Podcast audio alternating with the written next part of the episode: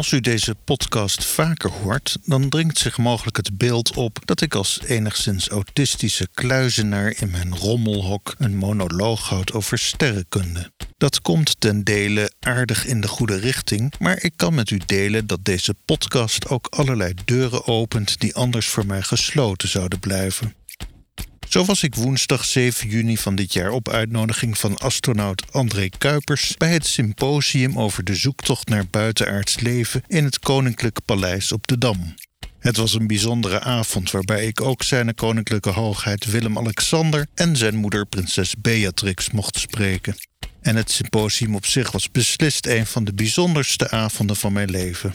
Ik sprak mensen die op allerlei verschillende manieren betrokken zijn bij het onderwerp buitenaards leven journalisten, astrofysici, filosofen en ruimtevaartdeskundigen.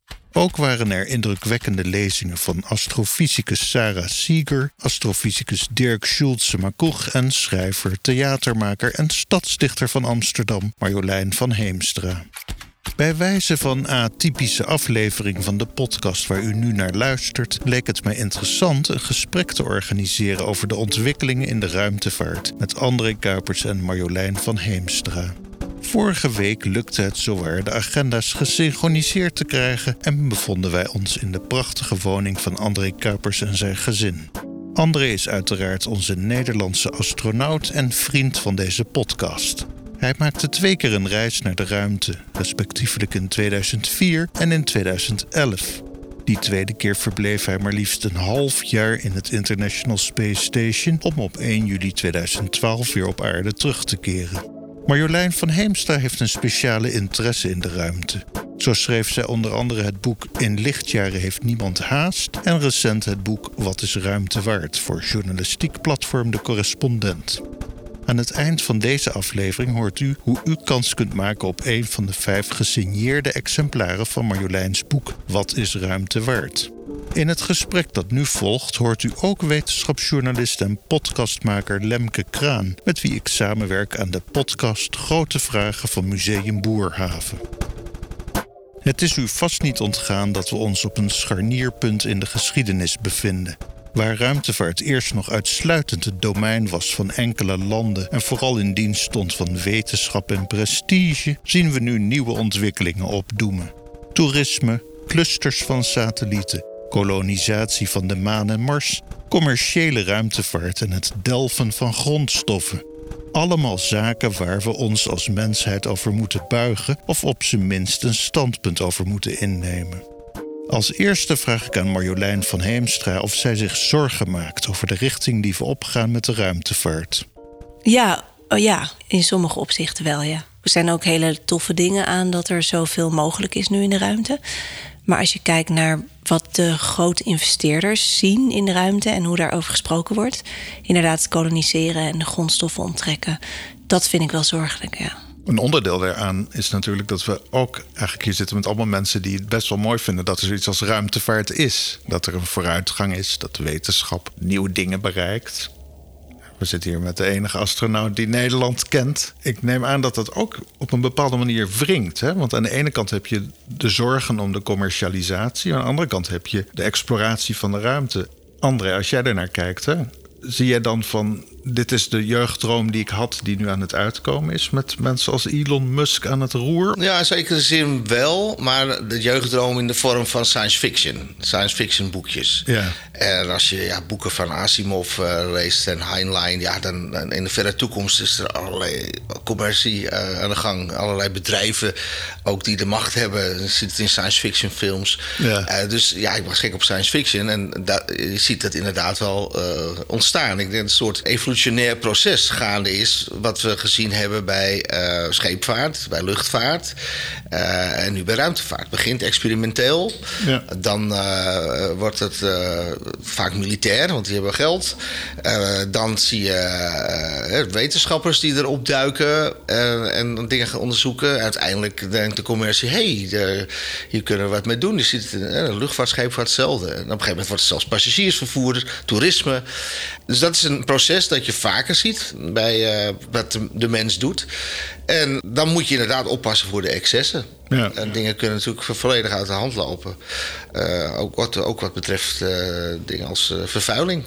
wat betekent dat? Als er allemaal gaatjes geprikt worden in de ozonlaag. Dus je moet ontzettend oppassen dat je niet de boel voor de rest van de mensheid beschadigt. Ja. Er zitten dus al een hoop voordelen en nadelen aan. En ik denk dat je vooral daar erg goed op moet letten. Het woord koloniseren, dat, dat, voor mij is dat, uh, heeft een is negatief, omdat het. Dan denk je meteen aan mensen die onderdrukt worden. Ja, Aan natuur die stuk gemaakt wordt. Dat zie ik nog niet zo in die ruimte. Uh, want er is geen uh, bossen die je kan kapot maken op de maan. op Mars moeten we oppassen, want misschien is er wel leven. En dan wil je vanuit wetenschappelijk oogpunt niet dat je de boel daar besmet en vervolgens leven ontdekt en dat blijkt je eigen leven te zijn. Dus dat is al een punt. Je moet... En de vraag is in hoeverre mag je dat verstoren? Dat, dat, dat, zijn, dat zijn hele uh, goede vraagstukken. Maar aan de andere kant denk ik dat we er ook goed gebruik van kunnen maken om problemen die we op aarde hebben, om een lange duur op te lossen. En wij zijn een plaag. We groeien, we groeien, we groeien, we groeien. Iedereen wil zijn kinderen voeden, iedereen wil zoet water, iedereen wil transport, iedereen wil energie. We groeien met meer dan 200.000 mensen per dag. En ja, dat, moeten we hier allemaal oplossen. We kunnen het helemaal nog niet in de ruimte oplossen. Maar door die science fiction kijk ik heel ver in de toekomst. En niet op duizend jaar, of niet op tienduizend jaar. Maar stel nou over een miljoen jaar. Dan verwacht ik niet dat de mensheid hier nog op de aarde is. Dan hebben we technieken waar we nu niet eens aan kunnen denken. En net als elke diersoort, of zelfs plantensoort, verspreiden we ons over de omgeving. Ja. Planten, ik was, ik was pas in IJsland. Fantastische, Geweldig, fantastische plek overigens. Ja. Net alsof je op een andere planeet bent. Zoveel mooie, bijzondere plekken. Daar hadden ze last van stof. Daar hebben ze een lupine plant uit Alaska. Prachtig, paars, blauwe plant. Maar die heeft geen vijanden. Dus het hele eiland staat nu vol met die prachtige planten. Maar er is geen beest dat het eet. Het verdringt dus anderen. Uh, als planten de kans krijgen, als dieren de kans krijgen, loop je allemaal mieren door dit huis. dat spoortje. Op zoek naar voedsel, op zoek naar eh, leefruimte, verdringen andere soorten. Dus het zit een, het zit een beetje in de biologie ja. van uh, een, diersoort. is een ingebouwd systeem dat je je wil verspreiden een mens. De, de aarde. Ik zie de aarde een beetje als een, een, een, een, eh, een biotoop. Mhm. En als je waar in één biotoopje zit, ben je kwetsbaar. Een berggorilla of een, of een, uh, een panda, die is er alleen nog maar dat ze zo aardig vinden. Anders waren ze al lang vervangen door theeplantages.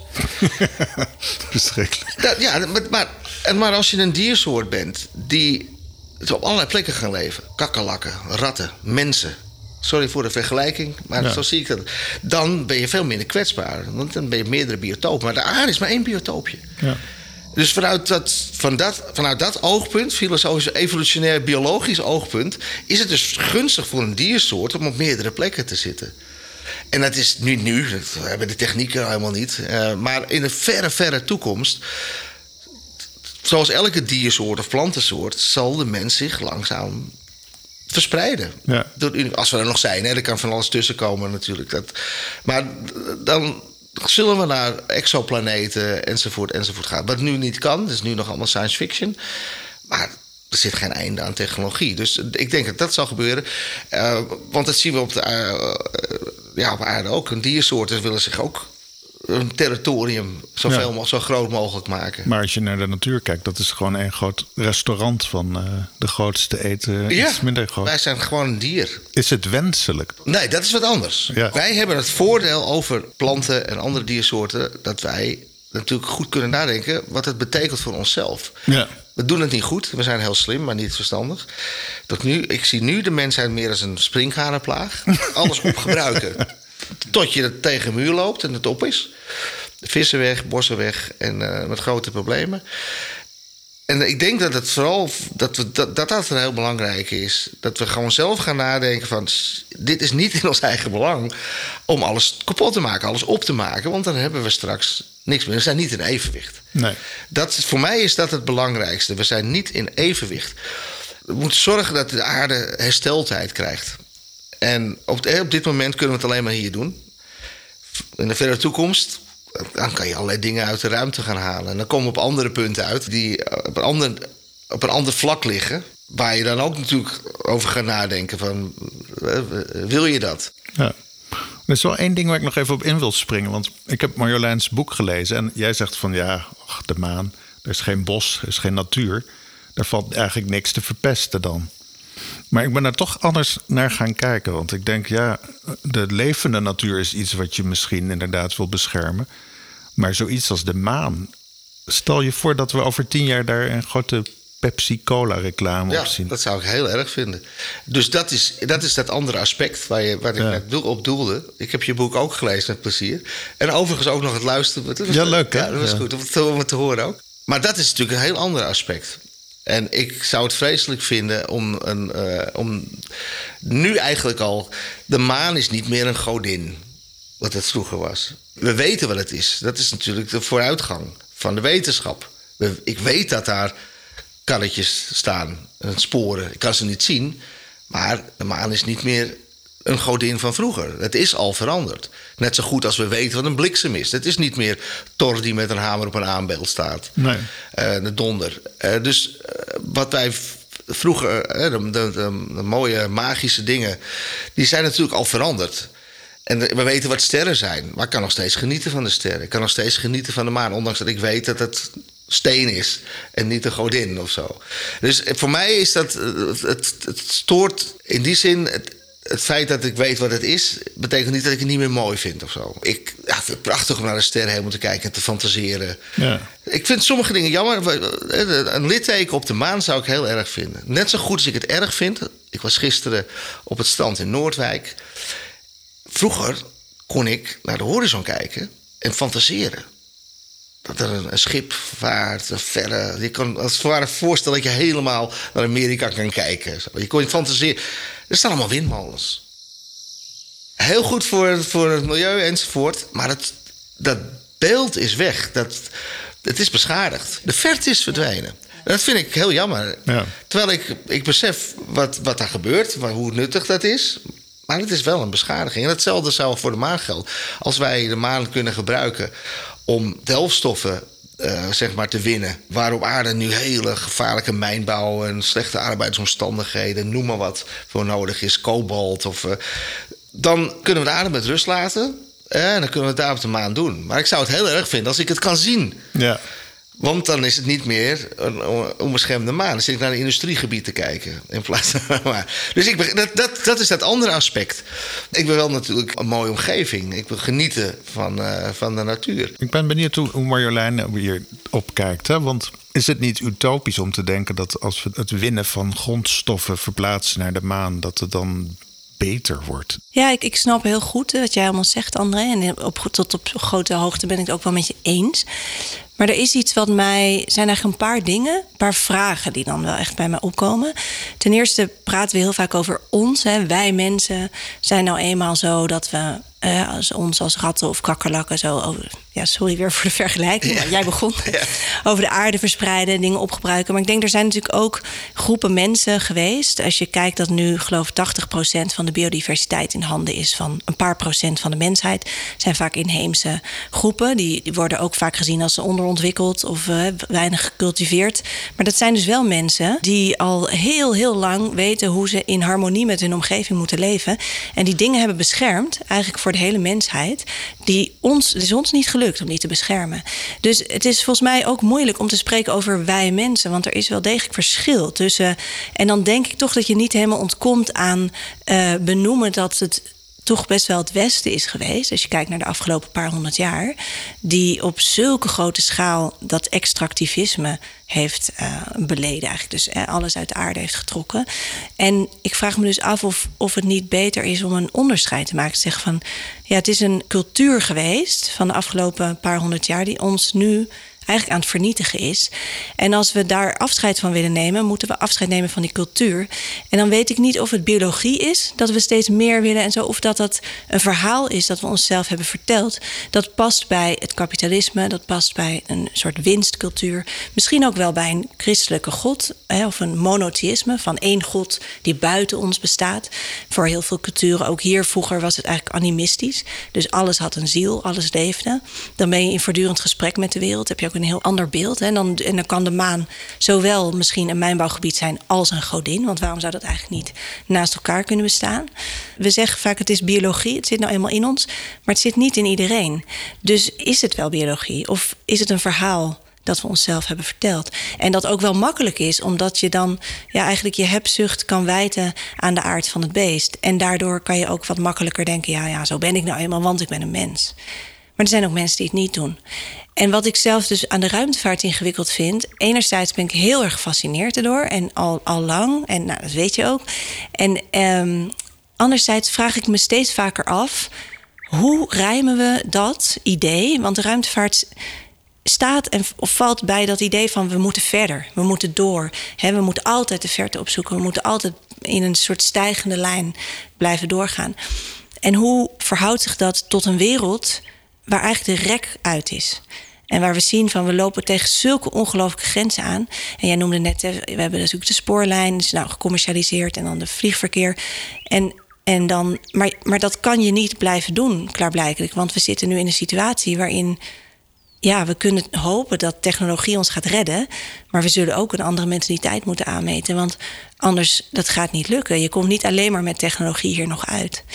En, en soms vraag ik me af, hoe past ruimte, kan je ruimtevaart bedrijven met een andere mentaliteit? Dat zou ik zo hopen. En ik vind soms een antwoord in science fiction. Er is natuurlijk wel sci-fi die heel erg gaat over uh, bijvoorbeeld Becky Chambers. Ik weet niet of je die ooit gelezen hebt, maar die, dat, die schrijft echt over de ruimtevaart meer als een soort totale beweging van verwondering en nieuwsgierigheid. En dat gaat dus nooit over wat kunnen we daar winnen, maar altijd wat kunnen we daar leren. Een heel mooi boek van haar heet ook To Be Taught If Fortunate. Een van die zinnen uit de brief van Kurt Waldheim, die mee is gegaan op de Voyagers. En met gouden plaat. Van ja, we, als, we, als we geluk hebben, leren we iets van het universum. En, en dat is voor hun in dat sci-fi boek is dat de blauwdruk van de ruimtevaart. Van je mag alleen maar gaan met de hoop dat je iets kan leren. En ja, het is natuurlijk super idealistisch of utopisch. Maar ik zou wel hopen, als ik, ik als ik probeer echt ver de toekomst in te denken, dan denk ik, dan zie ik alleen maar zo'n ruimtevaart mogelijk. En niet één zoals ik vind dat hij nu te veel nog op echt op een oud soort denken uh, gestoeld is. Ja, nou, maar dat is pas begonnen. Want tot nu toe is die ruimtevaart wetenschap. Ja. Leren. al de satellieten die we gebruiken uh, om de aarde in de gaten te houden. Uh, maar ik ben met je eens, door de commercie is het inderdaad veranderd. Je krijgt ineens andere doelstellingen. Ja. Uh, gewoon ook winstbejag, uh, geld verdienen. Misschien met als achtergrond van Elon Musk van, dat hij uiteindelijk Mars wil. dat woord koloniseren weer te gebruiken. Ja. Uh, maar dat is inderdaad een recent verschijnsel. Zoals je dat inderdaad ook met die andere transporten uh, hebt gezien. Maar tot nu toe is ruimtevaart vooral ten nutte van de mensheid. Ja. ook met overheidsgeld. dus die commercie is eigenlijk heel recent. Maar zie jij het voor je dat er zo'n dat, dat hele idyllische beeld dat ik net schetste van Becky Chambers, zo'n soort nou, sci-fi, denk je dat dat. Ik denk. Nee, ik denk niet dat dat gaat. Ik denk dat het blijft de wetenschap zal ook blijven bestaan. Dus organisaties, als, uh, dus overheidsorganisaties, die zullen doorgaan met het verkennen, de nieuwe dingen. Uh, exploratie, grote vragen oplossen. En ja, omdat het zo gewoon is geworden, zijn commerciële bedrijven die, uh, die gaan die ruimte ook gebruiken. En dat, dat doen we eigenlijk al. Hè? Als wij naar het weerbericht kijken, ja, dat, dat moet, eh, die informatie moet ergens vandaan komen. KNMI krijgt het weer van satellieten. Ja. een bedrijf dat satellieten bouwt. En die gaat de rakettenmarkt op van wie heeft de mooiste en de goedkoopste raket voor me. Uh, dus het is al eigenlijk een, een markt. Het, ja. het is ruimtevaart ten nutte van de mensheid tot nu toe. En dat hebben natuurlijk mensen als, als, eh, als Bezos en Musk, die, uh, ja, die, die, hebben natuurlijk ook geld verdienen. Dat is natuurlijk het idee. Maar die hebben natuurlijk ook het idee van, nou, iedereen internet geven. Dat heeft iedereen wat aan. dat het vervolgens alle foto's van de sterren verstoort. Dat er botsingen kunnen plaatsvinden. Dat zijn allemaal van die bijeffecten. En dat moeten we zoveel mogelijk zien te vermijden. En dat, dat geldt net zo goed als voor de luchtvaart uh, en, en, en de scheepvaart. Die bijeffecten, dat, daar moeten we vooral mee bezig zijn. Ik, ik vind de, de technologie, technologie is op zich neutraal. Je kan met een steen een huis bouwen en je kan er iemand een gat mee in zijn hoofd gooien. Dat geldt voor elke technologie. Het gaat erom hoe we het gaan toepassen. En als het te nuttig toepassen, denk ik dat het een goede ontwikkeling is. Maar ik, ik deel je vrees dat het, zeker als ik kijk naar uh, de situatie als uh, de Kuiper-constellatie en, en, Starlink en, en enorme hoeveelheden satellieten de ruimte in met alle gevolgen van dien, dan denk ik van, oh, wacht even, het begint door te schieten. Maar is dat nog te stoppen? Ik denk niet dat het te stoppen is, maar wel dat het te beter te reguleren is. Maar dat, dat betekent dus een rol van bijvoorbeeld de VN. Want Amerika is, een kapitalistisch land. Die, NASA geeft dat gewoon vrij. Laat de commercie zijn werk maar doen. Dat is het hele idee in die wereld. En dat is, dat is eh, het levert dingen, kan dingen opleveren. Het kan gunstige dingen opleveren voor, uh, voor de mensheid. Maar het, moet niet ten koste gaan van beschadiging van de atmosfeer. Het moet niet ten koste gaan van het beeld van de maan enzovoort. Dus ik denk dat dat het belangrijkste is. Dat, dat het goed gereguleerd wordt. Dat ruimtewetgeving, en dat gaat altijd traag. Dat is natuurlijk een groot probleem dat dat uh, de boel in, in, onder controle kan houden. Maar gaat dat lukken? Nou, dat weet ik niet of het gaat. Ik, ik, het zou heel goed kunnen dat je straks conflicten krijgt op de maan. Ja. Omdat China, want je noemde het Westen, maar China is natuurlijk super, super koloniserend. Met alle, alle invloeden die ze hebben in Afrika, in de mijnbouw. Ja. Die zijn natuurlijk op een andere manier. Uh, maar ze hebben enorm veel macht. Op, dus die zijn natuurlijk ook bezig om hun, hun territorium met eilandjes bouwen in de Zuid-Chinese zee enzovoort. Dus het is niet alleen het Westen. Uh, het, het, het, het, vrees dat het iets is van de mens en zelfs van, van, van een dier op zich. Uh, mieren die, die andere, andere kolonies aanvallen als concurrentie. Dus die concurrentie, dat zit er een beetje in. Maar wij, ik denk dat wij de hersenen hebben om dat te kunnen tegenhouden. Door middel van de VN-regelgeving. Omdat wij de gevolgen beter kunnen overzien van wat er gaat gebeuren. Sprinkhanen hebben niet door dat ze alles aan het opvreten zijn. Die doen dat gewoon. Eh, tot het op is en dan vallen ze om. Wij kunnen voorkomen dat wij zoveel schade aanrichten dat we onszelf in de vingers snijden. Ik denk dat dat het belangrijkste is.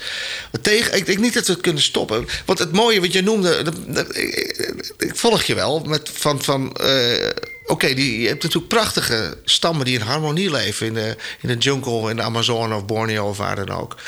Uh, mooi in evenwicht. Dat zou dat zouden we ook voor de hele aarde theoretisch kunnen doen. Oké, stoppen. We moeten we iets doen met die enorme bevolkingsgroei. En dat, dan kom je weer op het terrein van de politiek. Want het heeft te maken met voedselprijzen, uh, pensioenvoorzieningen enzovoort. Onderwijs. Ja, dat, dat, precies. Dat zijn hele, daar kom je in een hele andere sociale uh, sector terecht.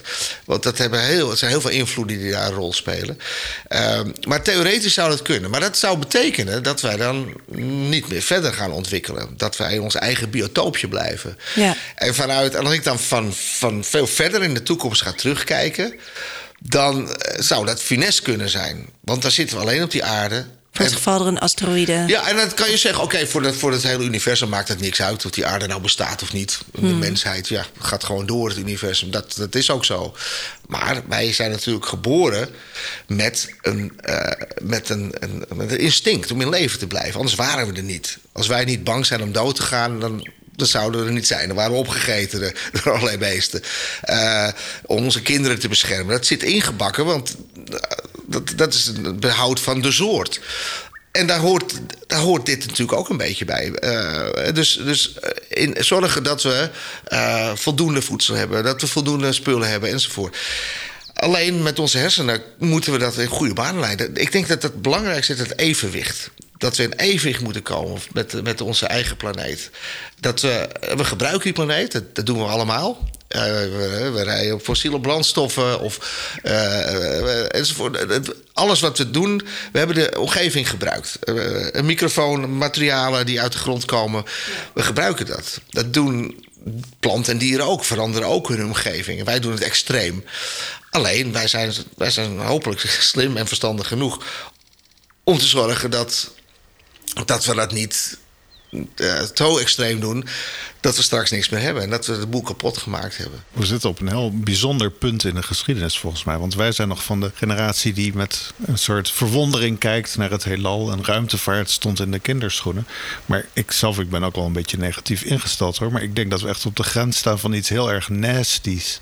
Want het lukt ons op aarde al niet ik ben eigenlijk heel erg bang dat we inderdaad als sprinkhanen het heelal in gaan vlokken en dat het daar het recht van de sterkste wordt. En dat het echt heel lelijk gaat worden. Nou, vooral dat we een, een verhaal gaan herhalen. want je noemt net wel technologie. En we hebben het heel vaak over technologie, maar eigenlijk zijn verhalen. Een verhaal is ook technologie. Want dat verandert ook mensen en het verandert culturen. En, um, en ik denk dat we vaak zo weinig bewust zijn van de verhalen van waaruit we leven en van waaruit we opereren. En dat mis ik nu zo vaak in gesprekken over ruimtevaart. Dat je denkt, oh ja, maar vanuit welk verhaal gaan we nou die ruimte in? En, en wat is het echte verhaal? En welk verhaal zit er eigenlijk achter dat verhaal? Van nou, we gaan de mensheid redden, maar dat is natuurlijk een heel, eigenlijk een hele oude truc. Want dat, dat doen alle uh, apostelen of uh, profeten doen dat altijd al. Die zeggen dan, oh, gevaar, gevaar, kom naar onze kerk, kom naar onze God. Dus dat is een, uh, dat is een interessante truc waar, waar je altijd wel volgers mee wint. Maar het verhaal wat daarachter zit, gaat dus over steeds weer opnieuw een verte opzoeken om je toe te eigenen. En, en we weten wel hoeveel schade dat heeft aangericht. En ik zou het zo toejuichen als daar wat meer over verteld werd. Ook misschien in de ruimtevaart. Dat zie ik niet zo snel gebeuren hoor. Want ik vind dat die wereld niet zo open staat voor, voor die blik. Hoewel, ja, het hangt eigenlijk heel erg vanaf waar je kijkt in die wereld. Maar de commerciële ruimtevaart denk ik niet zo erg. Maar het is ook op aarde nog, vind ik, weinig bewustzijn van wat daar nou eigenlijk gebeurt. Als ik het heb over mijnbouw op de maan, dan zijn mensen staan echt stijl, stijl achterover. Van, hé, wat? Gaat dat gebeuren? Terwijl die eerste contracten zijn al getekend. Dus, en ik vind het ook zo gek dat dat dan helemaal niet op de voorpagina stond of zo ergens. Dat is toch wereldnieuws, dat de maan is gewoon verhandeld. Maar die mensen weten ook niet dat er allerlei contracten met Afrikaanse landen worden gesloten voor, eh, voor, allerlei mijnbouw. Ja. ja. precies. dus de, de, publieke opinie is vaak onwetend. Ja. En het is taak aan journalisten om daar wat aan te doen. Dus mhm. dat is heel goed om het daar naar voren te brengen. Maar je, je zei het zelf al. Er zijn natuurlijk zowel bij mensen, uh, zeg maar algemeen mensen van sommigen die zijn echt uit op winstbejag en leeghalen die andere landen met kol eh, koloniën. En er zijn mensen die dat niet doen en die gewoon in harmonie leven. En dat geldt voor die ruimtevaart ook. Want ook binnen de ruimtevaart heb je die conflicten. Mensen die uh, onderzoek doen op Mars, die, uh, die willen helemaal niet dat daar iets commercieels gaat gebeuren, want dat verstoort hun onderzoek. Die zijn nog wel bezig met gewoon het, pure wetenschap. Of, of dat heel veel mensen in de ruimtevaart zijn bezig met, uh, wat is het Nederlandse woord? Oh, de, de, verwondering. Verwondering van het Dat zit heel, bij heel veel mensen zit dat erin. De fascinatie van kinds af aan voor dat, voor dat, voor dat universum. Uh, en daar komt nu, er komen met grote, grote stappen en modderige laarzen komen die commerciële gasten ertussendoor. Die ineens allemaal satellieten de ruimte insturen, die de, de, mooie foto's verstoren, die botsingen veroorzaken, enzovoort, enzovoort. Dus ja, een beetje zoals het Wilde Westen. Ik bedoel, Amerika. daar woonden natuurlijk allerlei bevolkingen. Die waren ook niet zo aardig voor elkaar overigens natuurlijk. maar die waren wel in evenwicht met de hoeveelheid bisons die er waren. Ja, en dan komen ineens die... die ja, de, wat nu de, de en de mus zijn... die, die, uh, die de boel overspoelen. En alleen maar... Oh, we kunnen goud hier halen, huppakee. We, we kunnen uh, bison-tongen, laat de rest van de bison maar liggen. We hebben alleen de tongen nou... Ja, dat is helaas een, een hele slechte eigenschap van de mens. En, uh, of van, een, een, van op zich ja, een, een hele vervelende dierlijke eigenschap. Uh, ik, uh, waar was het? Documentaire over de Oostvaardersplassen. Zo'n vos die dan achter uh, ganzen of wat zo ook aan zit. achter elkaar ze doodbeet. En, ze dan, en natuurlijk met als doel van... hé, hey, dan heb ik een voorraadje voor later. Dus het is een heel vervelende eigenschap die, uh, die we hebben. Maar ik heb toch ook wel... Die andere mensen die, die, die geven mij de hoop van... we kunnen er wel iets moois van maken. We, moeten, het, we moeten zorgen dat we die, die roofdieren onder ons... dat we die in toom houden. Maar hebben we die strijd niet al lang verloren? Ja, nou, heel veel, ja, als je naar de Verenigde Staten kijkt, dan terug te gaan naar India, ja, dan, daar is die strijd bijvoorbeeld verloren. Ja. Nou, als je kijkt naar de nacht bijvoorbeeld, hè, toen ik nog een kleine smurf was, dan kon je de Melkweg zien in Groningen. Dat het s'nachts donker is, dat zie je alleen nog op Texel. En, en, en soms als je geluk hebt in Zuid-Frankrijk ergens. Ja. Maar uh, dat hebben we dus achter ons gelaten. Dat gaan we niet meer winnen, lijkt het. Nou, dan hadden we de sterrenhemel. Die zit nu helemaal vol met satellieten. Ja. En de radiosterrenkunde wordt daar ook al door verstoord. Ja, ja klopt. Ik, ik denk zelf van nou, dit, nou dit dus was het voor de dromers ja, en maar de dat denkers. Is, het, is het, het is dus niet alleen de lichtvervuiling van de kassen in het Westland. Nee, hè, Commercieel gebeuren. En dat, ja, die hebben niks te maken met, uh, met de sterren. Dus die doen gewoon hun ding. En met alles gevolg hele vervelende lichtvervuiling. Maar je noemt ook die satellieten die verstoren. Maar er zijn ook satellieten die meten dat wij eh, een probleem met de ozonlaag hebben. Ja. Uh, of stikstofproblemen. Uh, dus ook nuttige. het, het, verhaal zit altijd zwart-wit. we kunnen met satellieten meten we schepen. die, wat ze uitstoten. Die grote containerschepen die het boel uitstoten. En dan blijkt ineens van, hè, dus het wordt schoner, regelgeving. Oké, jongens, we moeten stoppen daarmee. Blijkt ineens dat die dat het zwavel, uh, dat die de, de, het zonlicht weer, uh, weerkaatste. En dat het nu warmer wordt. Ja. Dingen zijn niet zwart-wit en dat maakt het ook moeilijk. Maar dat is toch een ander ding. Kijk, want ik heb gepraat bij het KNMI over de Tropomi en de OMI-satellieten. Die zijn natuurlijk heel nobel. Die laten ons zien wat we aanrichten. Ja. Maar dat zijn er maar een handje ja, vol. Ja, tuurlijk. Ja, en wat er nu gelanceerd wordt door SpaceX en daarna door uh, Blue Origin. En dat is ja, duizenden, Nou, daar ben ik ook niet happy mee. Uh, maar het doel erachter uh, is... Het, kijk, het hogere, bij Musk is het hogere doel... hij wil geld verdienen om vervolgens naar Mars te kunnen. Daarvoor hebben we die Starlink-satellieten. Het is een commercieel verhaal. Ja. Maar met het idee van achter van we moeten ons verspreiden. Uh, met allerlei gevolgen van dien. En ja techniek heeft een negatieve kant ook. Dat is duidelijk. En dan denk ik dat dat vooral eh, goed in de gaten moeten houden. Moet het niet het kind met het badwater weggooien. Maar je moet wel heel goed kijken waar je mee bezig bent. Ja. Maar dat is natuurlijk echt de stem van de redelijkheid hè, die jij nu vertolkt. Maar het is soms natuurlijk ook om echt wanhopig van te worden. Want ja, je moet het kind niet met het bad laten weggooien. Maar welke macht heb je als individu? Op, ik vind het zo verschrikkelijk treurig dat de sterrenhemel bijvoorbeeld verdwenen is de afgelopen 40 jaar. In, en wat kan ik doen? Ik ben al, ik moet zeggen, drie jaar als een soort nachtactiviste bezig met de gemeente, met, op lokaal niveau. Uh, ik heb nu Amsterdam Dark Festival festival organiseer ik om mensen bewust te maken van de nacht. Het is heel veel werk en er zit zo weinig beweging in. Ja, dan kun je denken van, oh ja, natuurlijk, er gebeuren ook goede dingen en zo. Maar ik vind de, de snelheid waarmee er nu dingen verloren gaan hè, en, en dingen uitsterven of dieren uitsterven, is zo groot dat het is heel moeilijk om niet soms wanhopig te worden. En, en vanuit die wanhoop ook gewoon echt woedend over het feit dat dit soort mensen de ruimte krijgen om zoveel te vernietigen. En natuurlijk zit er af en toe iets moois tussen, maar dit. Maar dan komen we op het gebied van de democratie.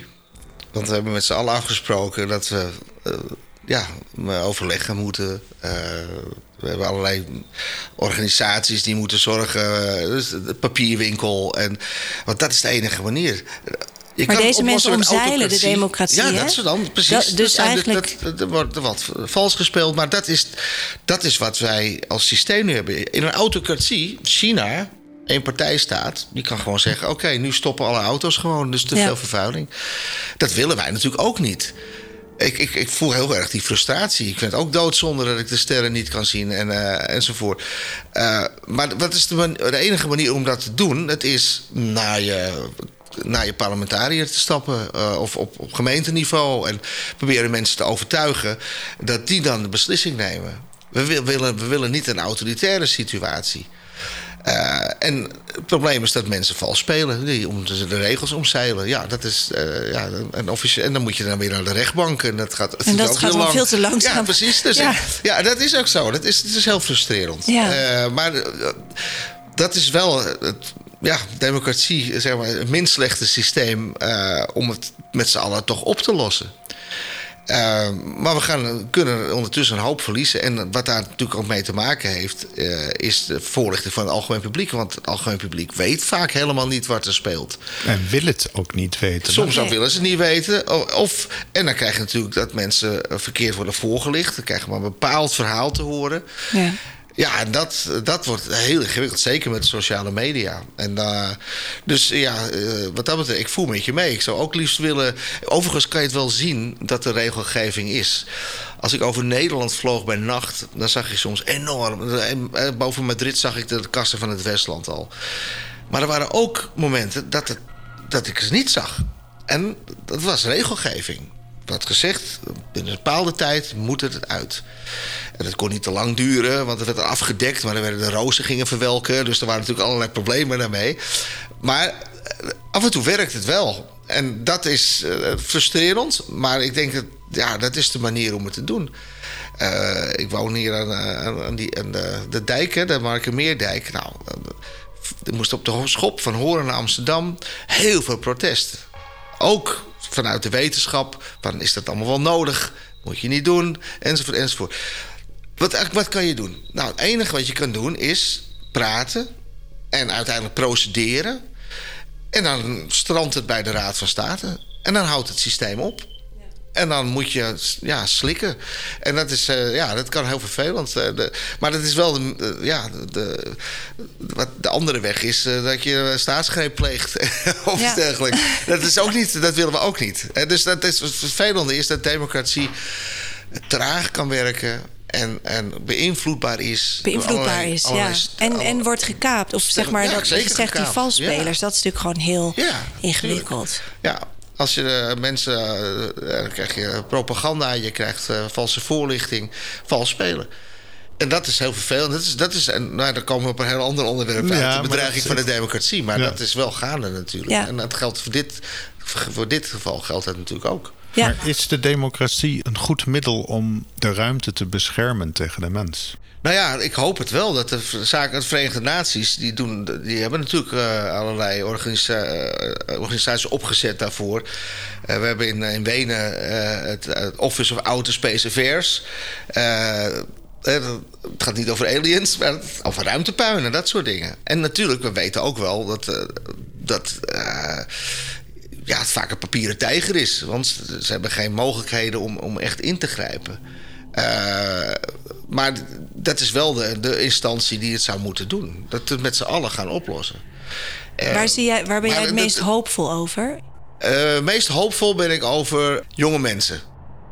Ook met, betrekking tot de ruimte? Ja, ook met betrekking tot de ruimte. Omdat heel veel jonge mensen die nog niet bezig zijn met dat geld vergaren en dat commerciële aspecten van. Uh, die, dat zie je ook, uh, vergelijking trekt met de klimaatproblematiek. Heel veel jonge mensen die wel het probleem zien en die denken: hé, hey, wacht eens, dat is onze toekomst. Dus daar heb ik veel meer hoop op. Die ook, ook niet alleen van het feit dat zij het andere aspect zien, behalve het geld. Maar ook dat zij uh, allerlei fantastische technologische dingen kunnen bedenken.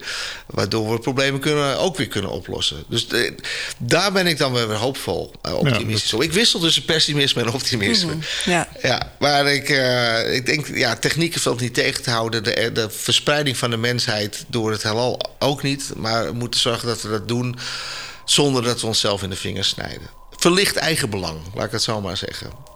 dat, dat is mijn hoop. Ik onderstreep dat van jonge mensen wel. Want uh, ik zie de generatie van mijn dochter, die is nu 13. Dat zijn echt strijders. En dan is de grote vraag. Is er dat over 10, over 20 jaar nog? Ja. Want heel veel van die BISO's en die, die liepen waarschijnlijk ook in anti-kernenergie-demonstraties mee enzovoort. Mensen veranderen. Ja. Uh, dat is natuurlijk ook uh, aspect. Ja. Ik ben er voor mezelf ook nog niet uit hoor. Want ik denk aan de ene kant, ja, hoopvol. Dat is mooi. Ik bedoel, ik heb een kind, dus ik hoop voor een toekomst. Maar als ik heel eerlijk naar mezelf kijk, dan denk ik: het is gedaan. Voor de dromers en de denkers en de filosofen. Die hebben verloren. China gaat naar de maan. De Verenigde Staten heeft al een uitzondering gemaakt voor hun eigen positie in de wet. Dat ze kunnen gaan delven daar. En dat het hun eigendom wordt. De wet wordt aangepast. Ik denk, ja, het is gedaan. Dat is natuurlijk op heel, heel lang bezig. We hebben, Hugo de Groot had natuurlijk die zeerechten, uh, was hij mee bezig. De oceaan is van iedereen, maar als je iets vangt, dan mag, het van jou, mag je het houden. Want anders gaat niemand er iets vangen. Die gaat geen voedsel herhalen. We hebben natuurlijk allerlei wetten voor Antarctica zijn natuurlijk gemaakt. Uh, en ik, dat, dat niveau, op het VN-niveau, denk ik dat we zo met de ruimte om moeten gaan. Dat het van iedereen is, dat, je, dat het dat we het ten nutte kunnen gebruiken voor de mensheid zonder dat je het beschadigt. Antarctica mag je geen militaire activiteiten ontplooien. Je mag er geen mijnbouw doen. Heel beperkt toerisme. Uh, wetenschappelijk onderzoek mag wel. Maar nog steeds zijn allerlei landen, Argentinië of noem maar, China, die daar willen, toch willen claimen. Ja. Dus uh, ja, het is van alle tijden, vrees ik. En dat geldt ook voor de ruimte. Ik ben een beetje in dat opzicht een beetje teleurgesteld in Amerika. Ja. Uh, omdat, ze, ja, omdat ze gewoon heel erg. Ja, dat commerciële denken erachter, dat vind ik, vind ik jammer dat idee van hè, je mag dus de zee is van iedereen, maar je mag er wel uit vissen. Dan is het van jou. Wat is nu ook met de maan gebeurt. Van, in principe van niemand of van iedereen. Maar zegt Amerika nu, als wij daar delven, mogen we toch de grondstof houden. Want is dan het idee, een stukje van het geheel is niet het geheel. Dat denken is zo fundamenteel kreupel. Hebberig ook, hè? Ja, maar het klopt ook niet. Je kan toch niet zeggen van ja, kijk, Marjolein is in principe van niemand. Maar als ik haar vinger afbijt, dan, dan, is, dan mag die wel houden. Want die is, dat is dan een stukje van toch dat. Je kan op geen enkele manier krijg je dat verhaal logisch in je hoofd. En toch wordt daar wetgeving op gemaakt en gaan er allemaal ja, redelijk verstandige mensen zitten te knikken. Ik, ik, kijk daarnaar, ook dat die ondertekening van het contract. Ik zat naar die video te kijken, dacht. Het is zo absurd. Wat erin staat is zo absurd. Het, ieder, elke kleuter kan bedenken van, maar dit klopt niet. Als deze tafel een geheel is, dan kan ik niet de poot weghalen en zeggen dat dat de tafel niet is. Dat kan niet. Het lijkt wel alsof iedereen Snap je? alsof, als alsof poot weer aangroeit. Nou, dat is nog in het beste geval. Dat is, ja, maar dat is wat we met de zeeën dat zouden moeten doen. Ja. Dat doen kijk, dat is, dat is het, dat je het goed in de gaten moet houden. Wij, uh, planten, dieren, uh, we gebruiken onze omgeving. Ja. Een plant die groeit, die, die maakt ook dingen stuk. Ja. Uh, zijn omgeving, die wil ja, zaadjes, hup, dan gaan daar weer wat groeien. Andere planten worden weer onderdrukt.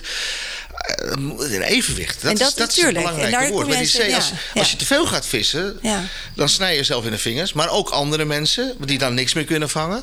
Uh, enzovoort. En maar dat staat niet in die contracten, hè? Dat zou erin moeten staan.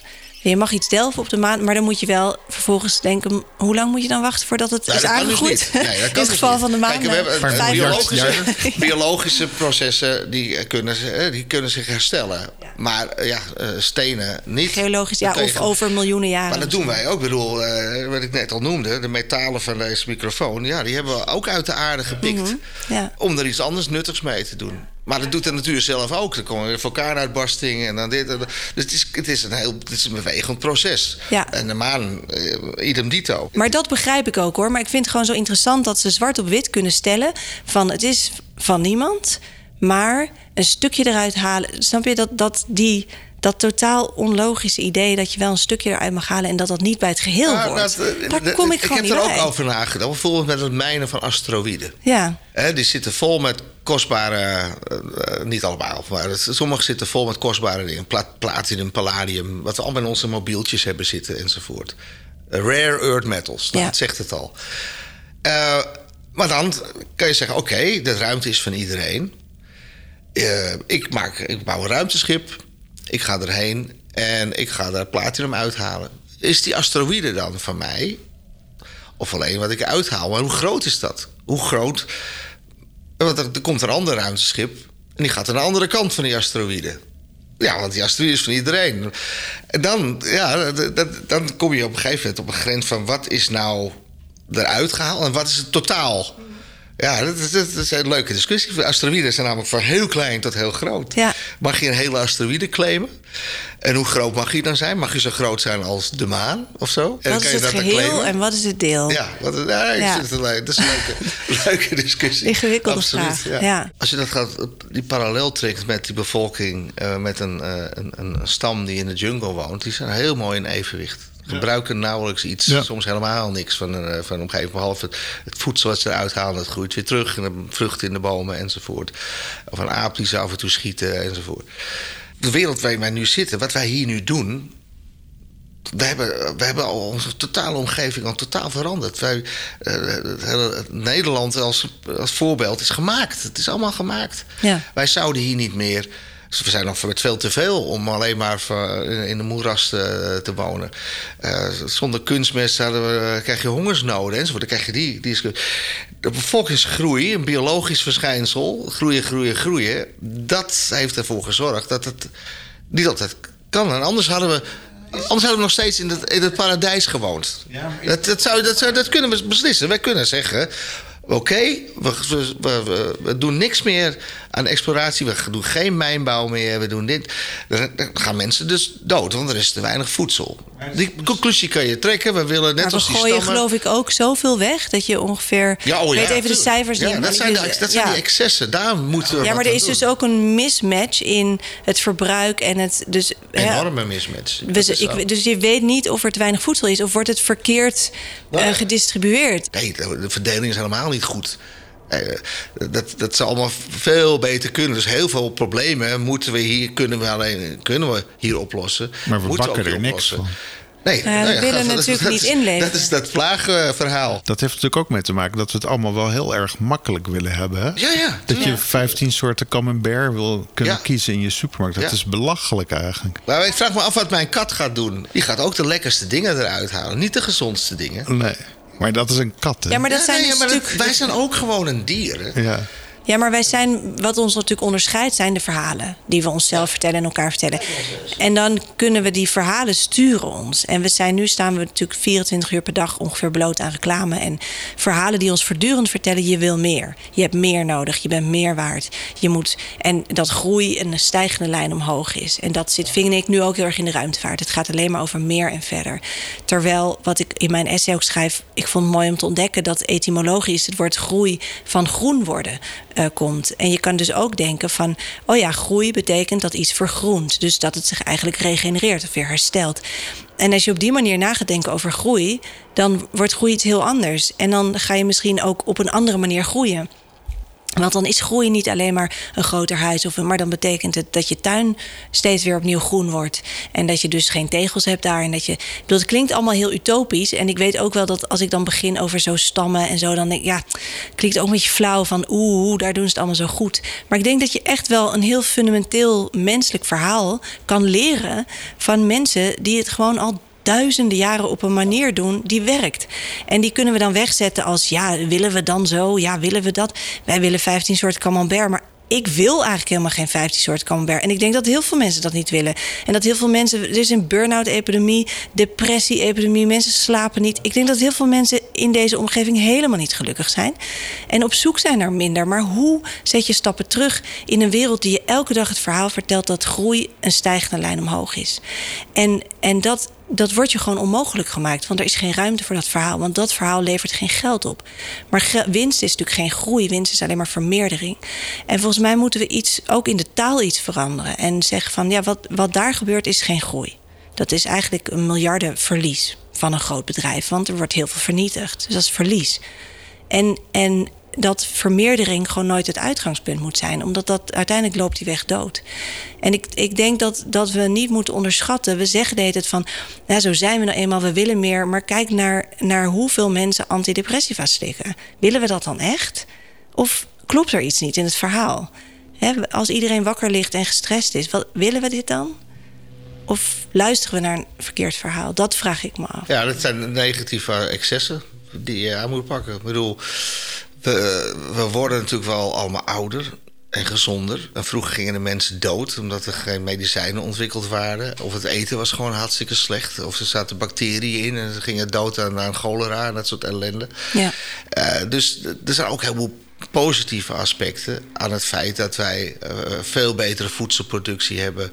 Uh, kunstmest met alle gevolgen van die. Zonder kunstmest was de bevolking nooit zo gezond geworden. Was gewoon te weinig eten geweest, bijvoorbeeld. Dus de, de, de, negatieve aspecten van technieken, die moeten we inderdaad aanpakken. Uh, de overdaad, de, de, de, reclames, het vals, vals beeld wat geschapen wordt. Ja, dat ben ik helemaal met je eens. Maar om totale teruggang naar een, utopische wereld gaat niet meer lukken. Ehm, en ja, moeten de negatieve effecten, daar moeten we vooral op letten. Van dit, dit mag dus niet kunnen. Dus regelgeving, kom ik, daar kom ik dan toch weer op uit. En een traag systeem uh, waar, waardoor we dingen kunnen veranderen. Ehm, maar ja, dit is, dit is nu de wereld waarin we helaas zitten. En vooruitgang stoppen, hmm, vrees dat het niet gaat lukken. Dat denk ik ook. Dus we moeten alleen kijken, vooral kijken van de, wat kunnen we, welke negatieve aspecten kunnen we eruit halen. Ja. We hebben hier nog iemand aan tafel zitten die nog helemaal niet aan het woord is geweest. ik ben wel benieuwd uh, hoe jij hier naar kijkt ook eigenlijk. Heb jij vertrouwen in de democratie? Nou, nou uh, in dit geval vraag ik me af. Ik zit gewoon te denken, waar kan je inderdaad als bezorgde burger aankloppen? Als je je zorgen over maakt, dus stel je hoort dit en je denkt, nou, hier moet ik wat aan gaan doen. Je kunt niet aansluiten bij een klimaatmars. Uh, maar moet je dan op een bepaalde politicus stemmen? Ik denk, dat het niet genoeg is. Maar ik sprak ook eh, wetenschappers die wilden dan uh, op, de, op de maan, bijvoorbeeld op de achterkant van de maan, onderzoek doen. Die maken zich dan zorgen over dat er dan, nou, wat jij ook zei over Mars, dat daar dan zo meteen gemijnbouw gepleegd gaat worden. Dat al hun metingen in de war lopen. Maar die zeiden ook van ja, we weten eigenlijk ook niet helemaal waar we nou moeten aankloppen. We weten wel dat er natuurlijk ruimteorganisaties zijn. We weten ook wel dat er uh, verdragen zijn, dat er ook commissies binnen de VN zijn die zich bezighouden met nieuwe verdragen. Maar met die specifieke zorgen, ja, ze weten niet helemaal precies hoe, waar. Ja, we moeten ons dan misschien verenigen, uh, samen een vuist maken. En ze zeiden ook van ja, aan de andere kant, die commercie, al die ruimtevaart die dan heen en weer gaat vliegen in de toekomst, is ook wel handig. Dan kunnen we onze meetapparatuur meesturen. Het is ook wel duur, dus het is ook wel prettig misschien. Uh, dus aan de andere kant hebben we het misschien ook wel gewoon nodig. En dan, nou ja, als je het dan bij elkaar voegt, het ideaalbeeld is natuurlijk dat je een soort gemeenschappelijk belang creëert. Maar als ik dan weer wat verder denk, denk ik, ja, wat zo'n mijnbouwbedrijf is misschien wat minder, is wat minder kwetsbaar dan, dan, die, dan die wetenschappelijke metingen misschien. Maar dat zou natuurlijk het prachtigste zijn als je het allebei belang bij hebt om het niet helemaal kapot te maken. Maar stel dat er een, een radiotelescoop op de achterzijde van de maan komt. Hè? Dan is Mark Kleinwold is een, is een maand lang heel blij, of een paar jaar. En dan zegt de Chinezen, ja, maar we willen toch ook uh, toch, uh, een cluster van satellieten hebben. En dan zitten ze daar, mm, hebben toch wel heel veel radiostoringen. Laten we de boel maar verhuizen naar uh, Ganymedes, want daar is nog geen menselijke activiteit zijn jullie niet bang dat dat gewoon gaat gebeuren? Want dat gebeurt op aarde ook. En het begin, we hadden nog ooit de, de sterrenwacht in, in, de stad Utrecht. Die staat er nog. Er valt geen bal te zien. Ja, je kan naar maan kijken en dan, oh leuk, een oude sterrenkijker. Maar dat is een, een gestreden strijd. Een blind oog geworden, ja. Ja, neem satellieten die over je hoofd heen gaan. Stel dat je daar, daar niet mee eens bent. Hè? Want ik sta in mijn achtertuin. Als ik daar een uur sta, heb ik 60 satellieten gezien. Stel dat ik het daar niet mee eens ben. Bij wie moet ik dan aankloppen? Ja, uh, iemand die in de Amazone woont... en die geen verkeersvliegtuig over wil zien komen. Ja, succes. En er zit nog een kant aan de ruimtevaart van de nabije toekomst gepopulariseerd door onder andere Elon Musk. Zullen wij als mensen een interplanetary species kunnen worden? Voortleven door vooruitgang? Stel dat uh, Musk het voor elkaar krijgt om, uh, een, om het woord weer te gebruiken, een kolonie op Mars neer te zetten. En vervolgens wordt de aarde vernietigd door een of andere inslag dan leeft de mensheid voort op Mars. En dan is hij uh, uh, de grote ja. held.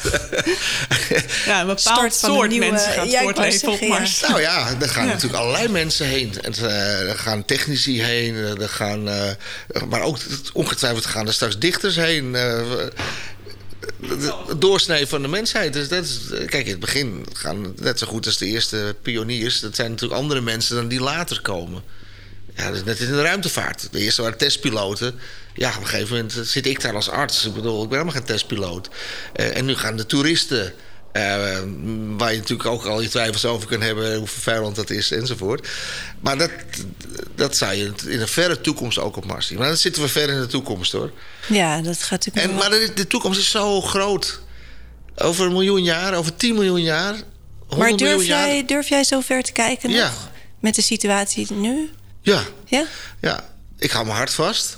Opkomend fascisme, uh, vervuiling, klimaatproblemen. Uh, ik ga er nog steeds van uit dat de mensheid dit overleeft. Hmm. Dat we genoeg jonge mensen hebben met goede ideeën. Dat we verstandig uiteindelijk toch verstandig genoeg zijn. Even te komen, we gaan een hoop biodiversiteit verliezen, vrees ik. Uh, een hoop uh, ellende, oorlogen om water, allemaal dat soort zaken. Maar op de lange termijn gaat er, uh, of er moet iets ernstigs gebeuren met, met Kern van de, ja, ding, nou, ja. Kern, zelfs een kernoorlog zullen we overleven als, als diersoort. Ja, ja er zullen nog wel wat mensen... Maar ik bedoel, echt serieus iets, een inslag van een grote asteroïde of een komeet... kunnen we tegenwoordig ook al zien aankomen. Dus ik heb op dat uh, kunnen we ook afbuigen, hebben we ook alweer getest. Dus technologie helpt ons ook wel om uh, eventuele vernietiging van de mensheid te voorkomen. Want dat zit in onze drang. Hè? Dat, is de drang die we hebben. We willen in stand blijven. Want als we die drang niet hadden, waren we er helemaal niet. Dus ik heb er hoop op dat technologie ons kan helpen. Ik ben, ik ben wel bang voor de negatieve effecten van dat, dat, dat, dat groeigedrag. Dat, ja, dat ben ik bang voor. Het heelal zelf is oneindig groot. Dus als wij technologie krijgen dat we ons kunnen verspreiden, vind ik dat prachtig. Moeten we niet in de weg opgaan van andere uh, waar, leven is, dat we dat stuk maken. dat, die, die, die excessen van die dingen van kolonisatie die we vroeger op aarde deden, nog steeds wel een beetje, dat we dat voorkomen. Maar de techniek op, zich, de verspreiding, op zich, ben ik, ben ik ja. dat vind ik op zich. Er is oneindig veel ruimte daar. Ja. En vind je het dan belangrijk met welk verhaal we ons verspreiden? Vind je het belangrijk dat daar een. Ja. Maar dat zal voor iedereen ook anders zijn. Net zo goed als de mensen allerlei verschillende ideeën hebben om naar uh, te emigreren. Uh, ja.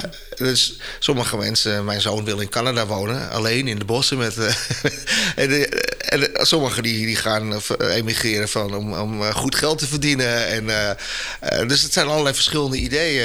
Maar je zou natuurlijk wel een soort grondprincipes, zoals landen dat ook hebben, dat je rechtvaardigheid of, ja, of zeker. weet ik veel. Je, je kan natuurlijk wel allerlei ja, basisuitgangspunten meenemen naar zo'n plek. En, en dat zie ik nu op dit moment niet zo gebeuren.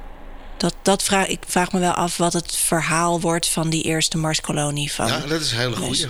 Ja, en, Welke uh, Bijbel gaat hij schrijven? Ja, nou dat is, dat is best eng. En dat zie je in science fiction films natuurlijk voorbij komen. Dat de company de baas is. En dat je niet meer een democratische overheid hebt, maar gewoon een, een company rules. Ja. Uh, nou, Alien is daar een prachtig voorbeeld van. Uh, die offeren het ruimteschip en de bemanning op. Want ze willen dat wezen hebben, want dan kunnen ze wapens mee maken. Ja, ja. Uh, dat zie je natuurlijk heel veel in science fiction voorkomen. De negatieve aspecten. Ja, dat kan je, dat kan je heel goed zien. Dus dat betekent. En, dat, en daar komen we weer op het probleem dat dingen traag gaan. Wetgeving, regelgeving gaat traag. Er staan straks mensen op Mars, maar er zijn er nog helemaal geen regels en wetten. Nee, nee, nee. Nee, daar ben ik ook bang voor. Ja, dat is er dan niet. En dat betekent dat, je, dat, dat dus uh, SpaceX de baas is daar. Ja. Het recht van de sterkste. Ja, nou, ja en zich ook en, afscheid van de aarde. Ja, je ziet, ik, ik, weet, die serie uh, Mars, ik uh, weet niet de exacte titel, we hebben wetenschappers op Mars. En dan komt er ook een commercieel bedrijf op Mars. En die willen allerlei dingen daar gaan doen. En die wetenschappers denken: hou, wacht even, wij zijn een leven aan het zoeken hier. En we willen niet dat dat verstoord wordt. En zo. Dat, dat, dat, dat, soort conflicten die gaan er inderdaad komen, omdat de regelgeving achter de feiten aanloopt. En dat is wel alarmerend. Ja. Ja, en er is geen manier om dat op te lossen, om dat te nou versnellen. Ja, snelle regelgeving. ja. Ja, ja. ja, ja, Dus meer mensen die daarin gaan werken. En, en dan, wie gaat erover? Musk kan, die kan zeggen van... Uh, jullie hebben helemaal niks te zeggen over Nee, want die laat het gewoon links liggen. Ja, die kan zeggen van uh, Verenigde Naties... Dat is, dat is op aarde. Dat heb ik er niks mee te maken op Mars. En als dan ruimteorganisaties veel meer samen gaan werken? Ja, dat doen ze natuurlijk al. Alleen, Nog die hebben ook hun eigen belangen. Ja. En uh, de ESA die kijkt natuurlijk anders naar dingen... omdat het een heleboel verschillende landen zijn... dan de NASA. En de Chinezen weer op een andere manier. Dat is vooral heel erg militair. Nou, die hebben helemaal niks te zeggen. Die eh, doen uh, gewoon wat, uh, wat de baas zegt. Het is een autocratisch systeem natuurlijk. Dus het, er wordt natuurlijk samengewerkt, ook op wetenschappelijk gebied. Nederland, en noemde Mark Klein-Wolt al, werkt, dus op wetenschappelijk gebied werken we wel samen. Maar zodra er commercie in het spel komt, of militaire zaken, ja, dan gaat iedereen toch voor zichzelf. Ja, ja mensheid is slim, maar niet verstandig. Misschien kunnen we tot slot een rondje doen waarin we een wens uitspreken voor de toekomst. Ja, misschien dat we nog een beetje meer tijd nemen. Maar dat is misschien ook niet helemaal wat we willen. Want we willen ook weer wel snel weer meer weten en die stappen zetten. Maar ergens denk ik van nu kunnen we nog dingen anders doen. Dus misschien dat we daar nog wat meer tijd voor krijgen. Ja, bezint eer gij begint. Zoiets. Marjolein, wat zou jouw wens zijn? Nou, ik denk dat ik in het verlengde daarvan, want ik vind dat echt heel mooi, dat je inderdaad. Ik, ik weet niet of we daar niet al te laat voor zijn eigenlijk. Dat vrees ik een beetje. Maar ik zou het zo interessant vinden als er meer mensen opstaan en zich verenigen die gaan nadenken over wat wordt ons verhaal dan als we de ruimte ingaan. En vanuit welke principes willen we daar opereren? En dat er meer ruimte zou zijn voor dus ethische vragen. Ja. Ik vind het wel belangrijk dat we in evenwicht komen. Evenwicht met met de omgeving. En daar hoort het, het heelal ook bij. Uh, dat we het kunnen toepassen zonder dat we het stuk maken. En dan hoop ik dat we daar uh, verstandig genoeg voor zijn. Bedankt iedereen, André, Lemke en Marjolein. Ik ben benieuwd hoe de komende jaren eruit gaan zien. Misschien zal mijn eigen pessimisme in retrospect wel ongepast blijken te zijn geweest. Ik hoop het. Voordat ik u verlaat, nog twee dingen. Marjolein van Heemstra is behalve schrijver, dichter en theatermaker ook oprichter van het Amsterdam Dark Festival. Op het Amsterdam Dark Festival ervaart u een weekend lang de schoonheid van de duisternis. De levendigheid van nachtelijke parken en bossen waar vossen, glimwormen en vleermuizen bewegen. De magie van een hemel met sterren en maan. De wijsheid van de donkere gedachten. Nachtwandelingen, lezingen, schemersessies, nachtactivisme en glimwormbier laten mensen zien hoe prachtig en belangrijk de nachtelijke duisternis is. En het Amsterdam Dark Festival komt er weer aan.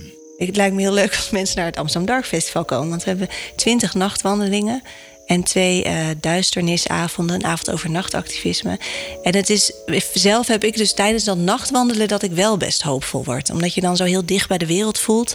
En dat je hele mooie dingen ontdekt op een plek die je eigenlijk al heel goed kent. Wanneer is dit? 22 en 23 september. En als mensen er meer over willen weten? AmsterdamDarkFestival.nl staan al onze programma's. We werken met Artis ook en de Hortus en de Tolhuistuin. Nou, allemaal leuke partners. En het gaat helemaal over de verwondering en het ontdekken van de nacht. En uh, glimwormen. En heb je ook nog vrijwilligers nodig? Zeker. Wat een goede vraag. We hebben absoluut vrijwilligers nodig. Dus als je zin hebt om mee te lopen, maar je wil geen kaartje kopen bijvoorbeeld, kan je vrijwilliger worden. En dan ga je het donkere bos in met een van onze nachtwachters. Uh, ja, die hebben we hard nodig. Ik zet een link in de show notes. Dan kunnen mensen daar rechtstreeks op reageren. Dankjewel. En dan tot slot verloten we vijf door Marjolein zelf gesigneerde exemplaren van haar boek wat is ruimte waard? Met dank aan journalistiek platform De Correspondent, die deze exemplaren voor de luisteraars van deze podcast beschikbaar stelt. Als u mee wilt dingen naar een exemplaar van dit fraaie boek, hoeft u alleen maar een e-mail te sturen naar mij, henszimmerman.gmail.com. En dan zal ik met een kwantumdobbelsteen vijf gelukkige winnaars selecteren. Tot de volgende keer.